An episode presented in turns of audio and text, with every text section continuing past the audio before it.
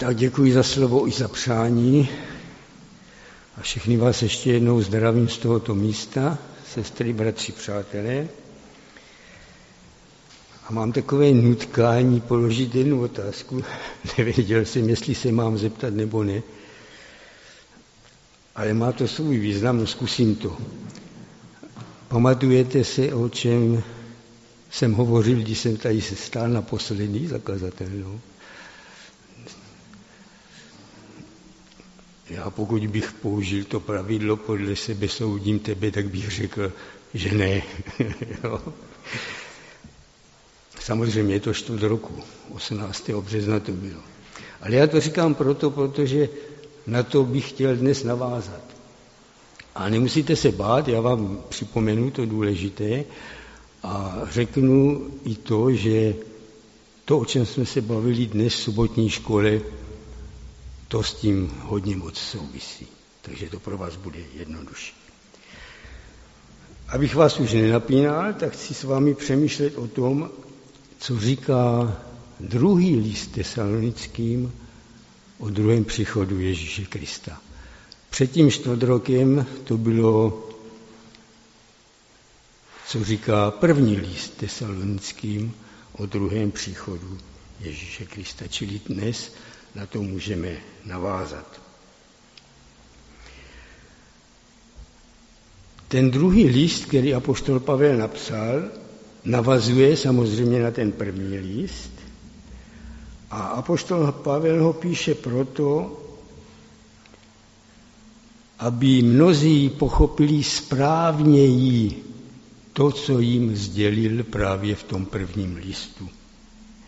Mnozí eh, totiž pochopili to poselství prvního listu tesalonickým v Tesalonice, mnozí věřící v Tesalonice, takže Kristus musí přijít každým dnem, dalo by se říct prakticky i hned, v té nejbližší době, zítra nebo snad možná pozítří. A vyvodili z toho také nesprávné závěry pro svůj život. Někteří z nich dokonce přestali pracovat,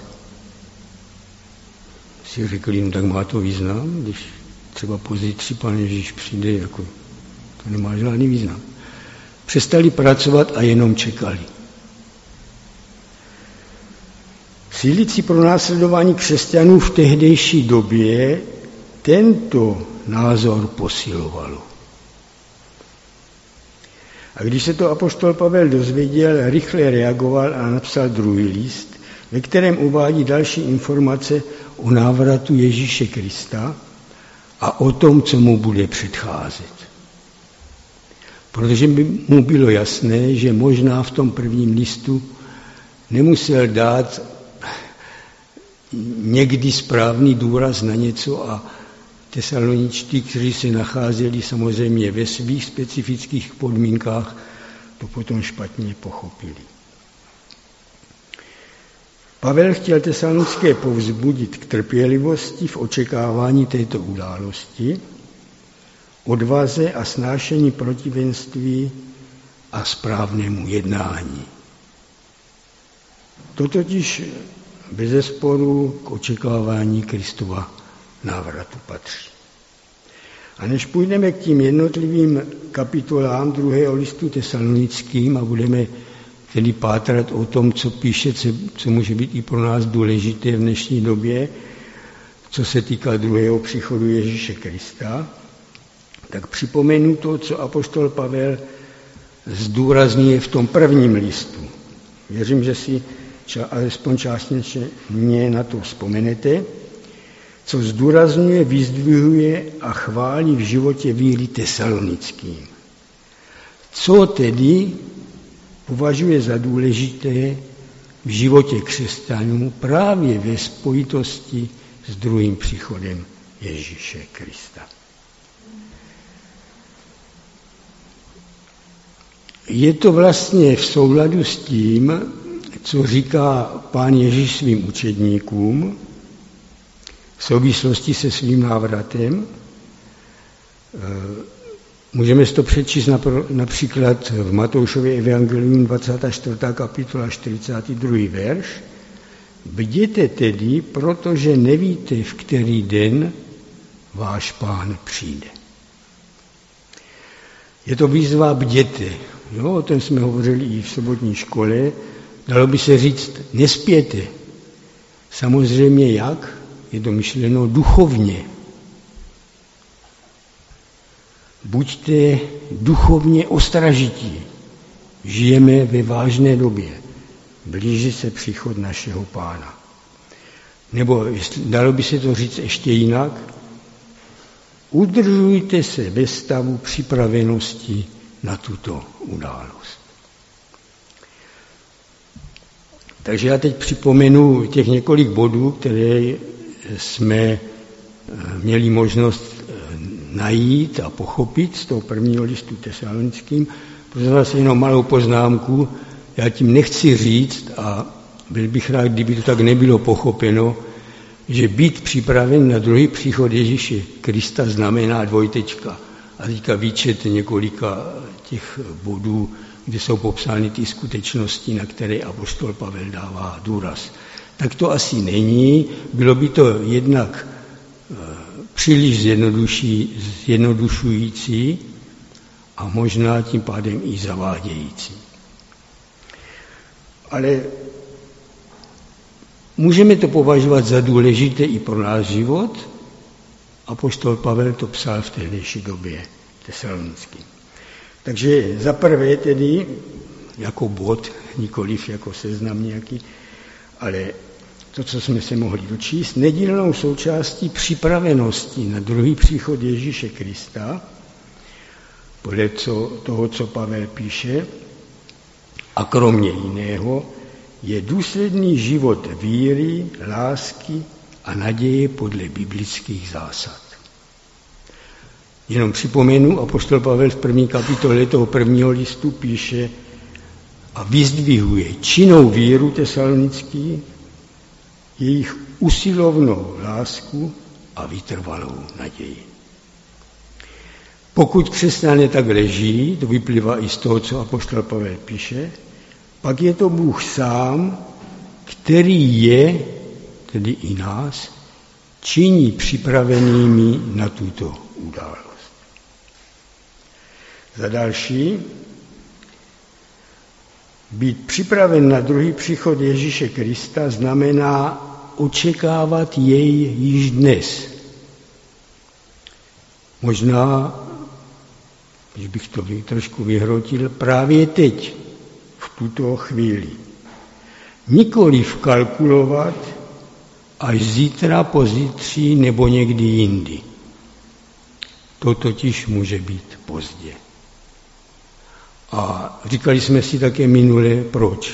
Protože za předpokladu, že na tuto událost se můžeme připravit pouze v našem současném životě, jsou zde dvě veliké neznámé. Za prvé, kdy náš život skončí a za druhé, ta skutečnost, kdy Pán Ježíš přijde. Za další, nezbytnou součástí připravenosti na druhý příchod Ježíše Krista je poctivé studium Bible. Abychom znali pravdu. Bez tohoto poznání v té době působení satanových svodů by to bylo velice těžké. Za další, být připraven na druhý příchod Ježíše Krista, to neoddělitelně souvisí, podle listu tesalonickým, se zapojením se do zborového, tedy církevního života a služby bratřím a sestrám, podle obdarování i lidem v okolí. Říkáme tomu služba Evangelia.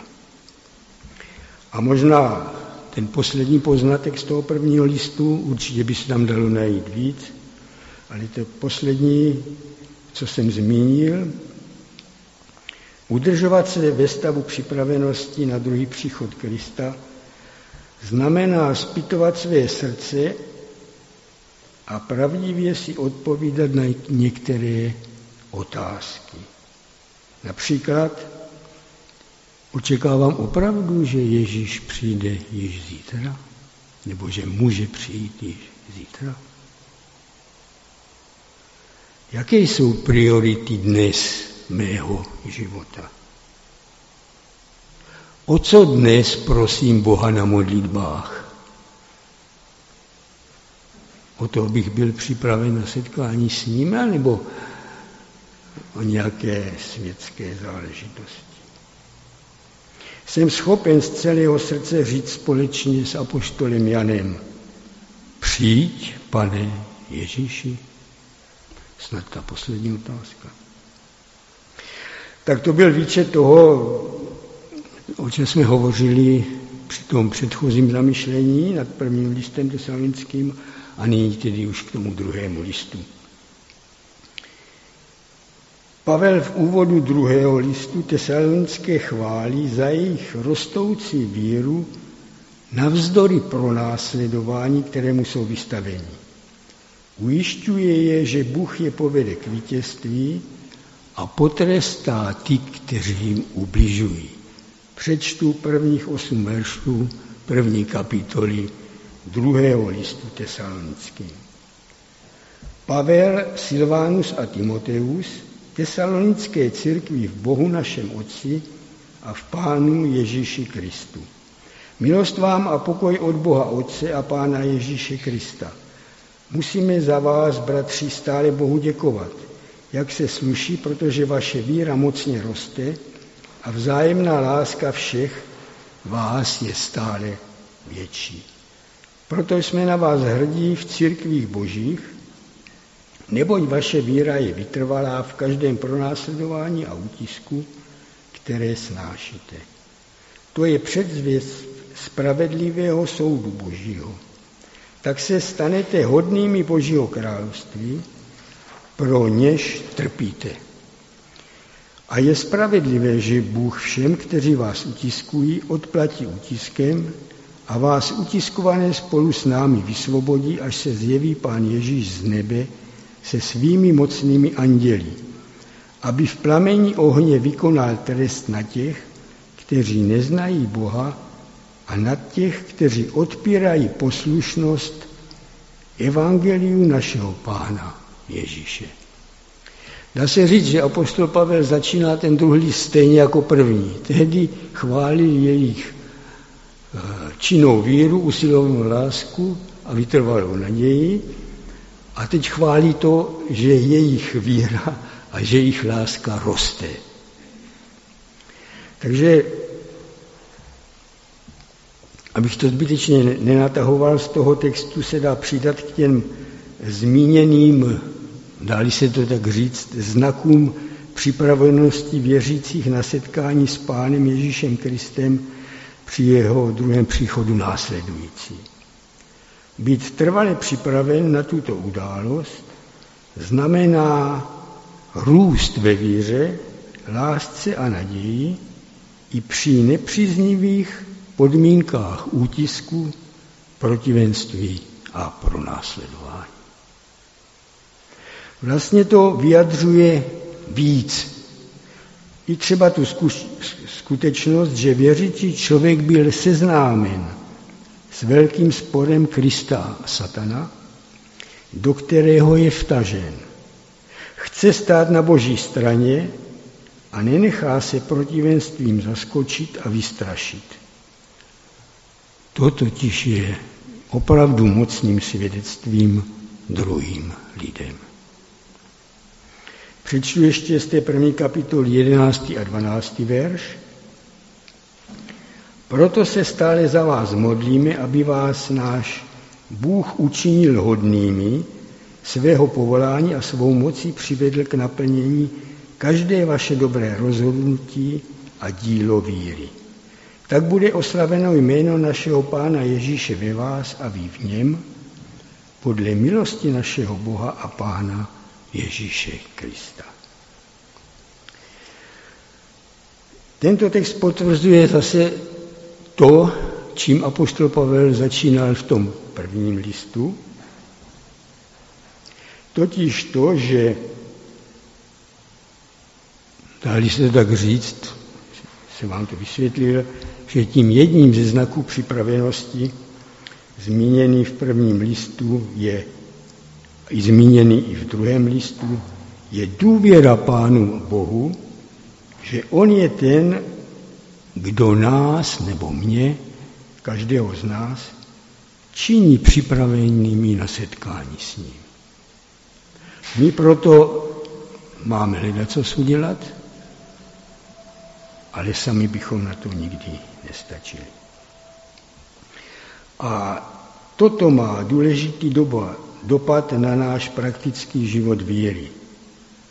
Totiž nemusím se až úzkostlivě zabývat sám sebou a tím jsem-li připraven, ale mohu pomáhat nebo víc se modlit za ostatní bratry a sestry, kteří třeba prožívají právě nějakou krizi víry, aby se prostě vrátili na tu správnou cestu víry a aby i oni byli připraveni na setkání se svým pánem. Dostáváme se do druhé kapitoly, druhého listu tesalonickým a přečtu první čtyři verše.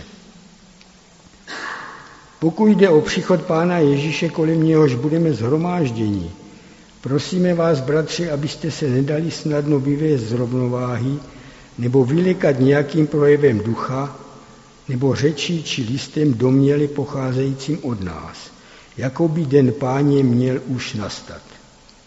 Žádným způsobem se nedejte od nikoho oklamat, protože nenastane, dokud nedojde ke vzpouře proti Bohu a neobjeví se člověk nepravosti, syn zatracení. Ten se postaví na odpor a povýší se nade všecko, co má jméno Boží, nebo čemu se vzdává božská podsta. Dokonce usedne v chrámu Božím a bude se vydávat za Boha. Těmto slovům rozumím předně tak, že jsou varováním před v úvozovkách teďka zaručenými předpověďmi doby návratu Ježíše Krista. Snad i stanovováním konkrétních dat této události. Dobře víme, že těch pokusů bylo v předchozí době mnoho a i v dnešní době je jich stále dost. A tyto předpovědi, falešné samozřejmě, se netýkají jen návratu Krista, ale i jiných záležitostí, čímž chce nepřítel spasení zaměstnat mysl věřících a odvést je od toho důležitého. Co říká a radí písmo i ve věci druhého příchodu Ježíše Krista. A za druhé tento text upozorňuje na falešné mesiáše a samozvané boží zástupce či představitele samotného Boha, ať už je to kdokoliv. Takže bych mohl přidat další poznatek z toho listu, z druhého listu tesalonickým. Součástí připravenosti na druhý příchod Krista je pokorné a trpělivé očekávání této Biblí charakterizované události i při působení klamů, falešných předpovědí a falešných duchovních vůdců.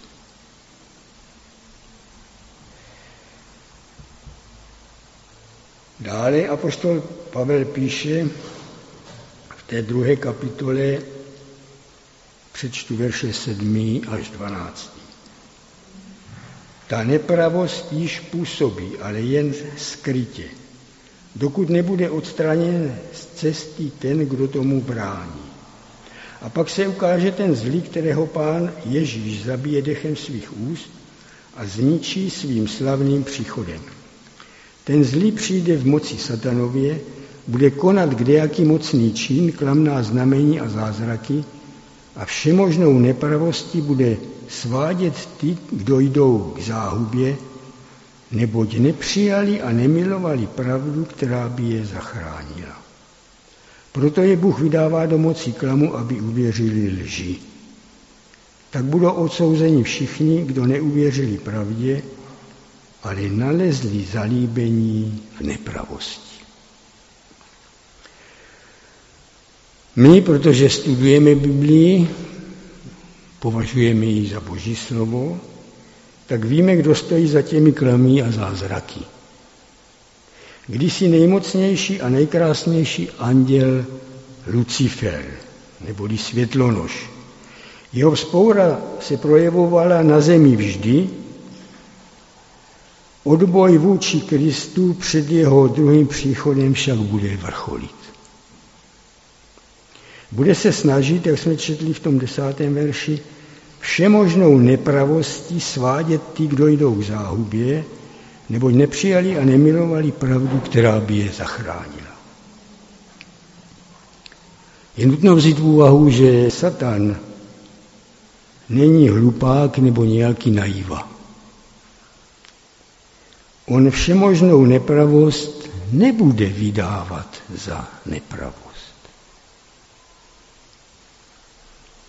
On sám, jak napsal apoštol Pavel v druhém listu korinským, se převléká za anděla světla. Satan je mistr lží a klamu. Ježíš ho dobře zná a říká o něm, napsal, zapsal to Jan ve svém evangeliu v 8. kapitole 44. verši, on byl vrah od počátku a nestal v pravdě, poněvadž v něm pravda není. Když mluví, nemůže jinak než lhát, protože je lhář a otec lží. S tím se nápadně setkáváme i dnes.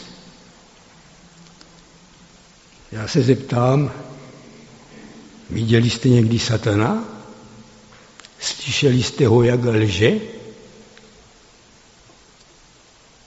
Asi ne, že? Ale přesto to činí. On k tomu využívá svoje spojence. I mezi lidmi na této zemi. Vnímáte, jak nás obklopuje v dnešní době skutečnost, nad kterou vyslovil prorok Izajáš běda? Izajáš 5. kapitola 20. verš. Běda těm, kdo říkají zlu dobro a dobru zlo. Kdo vydávají tmu za světlo a světlo za tmu. Kdo vydávají hořké za sladké a sladké za hořké. A k tomu vnímáte, jak eh, například v nám známých válkách z poslední doby, ať už v Evropě nebo blízko ní, bylo podporováno a preferováno mrzačení lidí a maření lidských životů před mírovým řešením a dohodou? Dokonce jsme se mohli setkat s naprosto absurdním termínem. Humanitární bombardování. Kdo chce mír, patří ho v dnešní době převychovat, případně postavit před soud.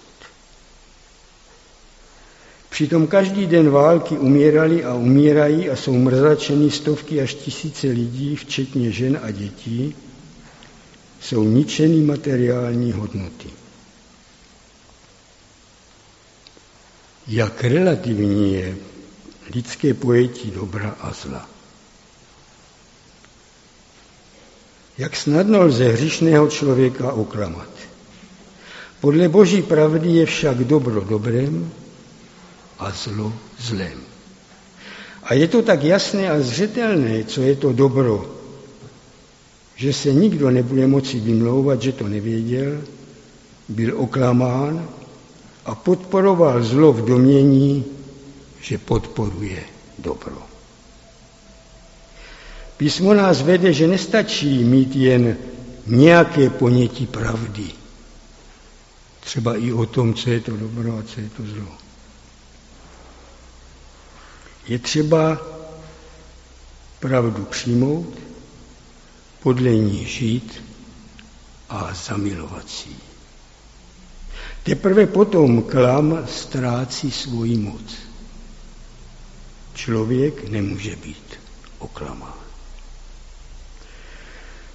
Žalmista vystihuje krásným způsobem v žalmu 119.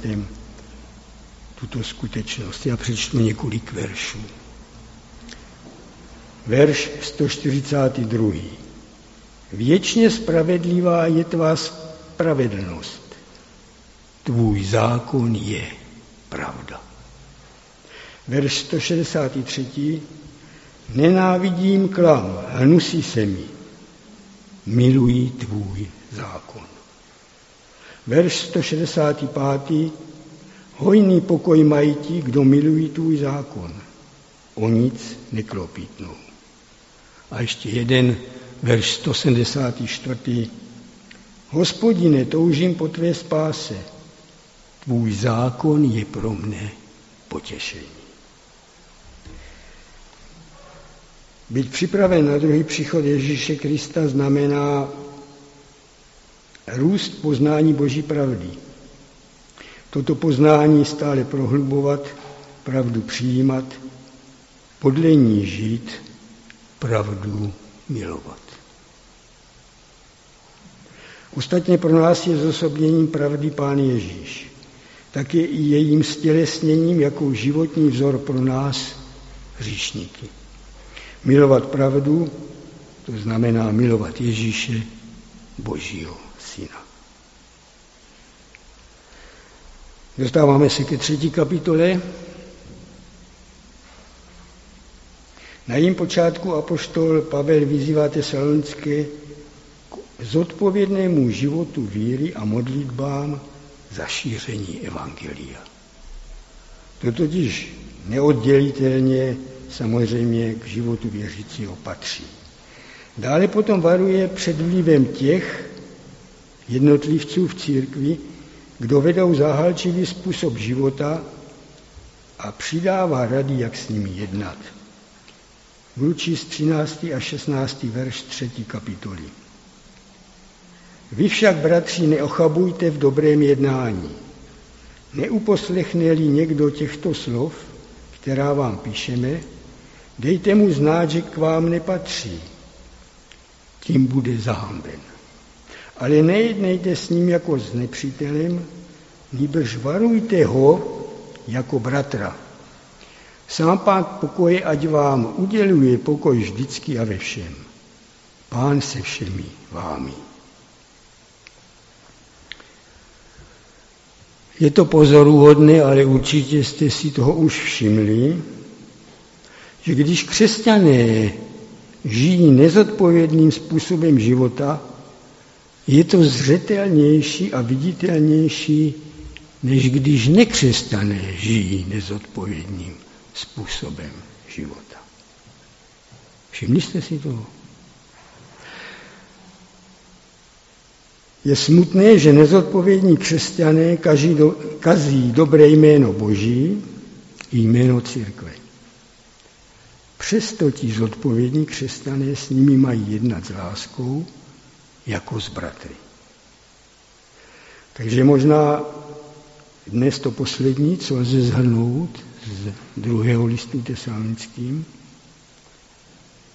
co může patřit, podle mě asi patří k tomu stavu naší připravenosti na druhý příchod Ježíše Krista, je respektování skutečnosti, že ne všichni bratři a sestry ve společenství věřících, tedy v církvi, jsou v každé době vzorem křesťanského života. I my, tedy každý z nás, to bych chtěl zdůraznit, nejenom ti ostatní, ale každý z nás.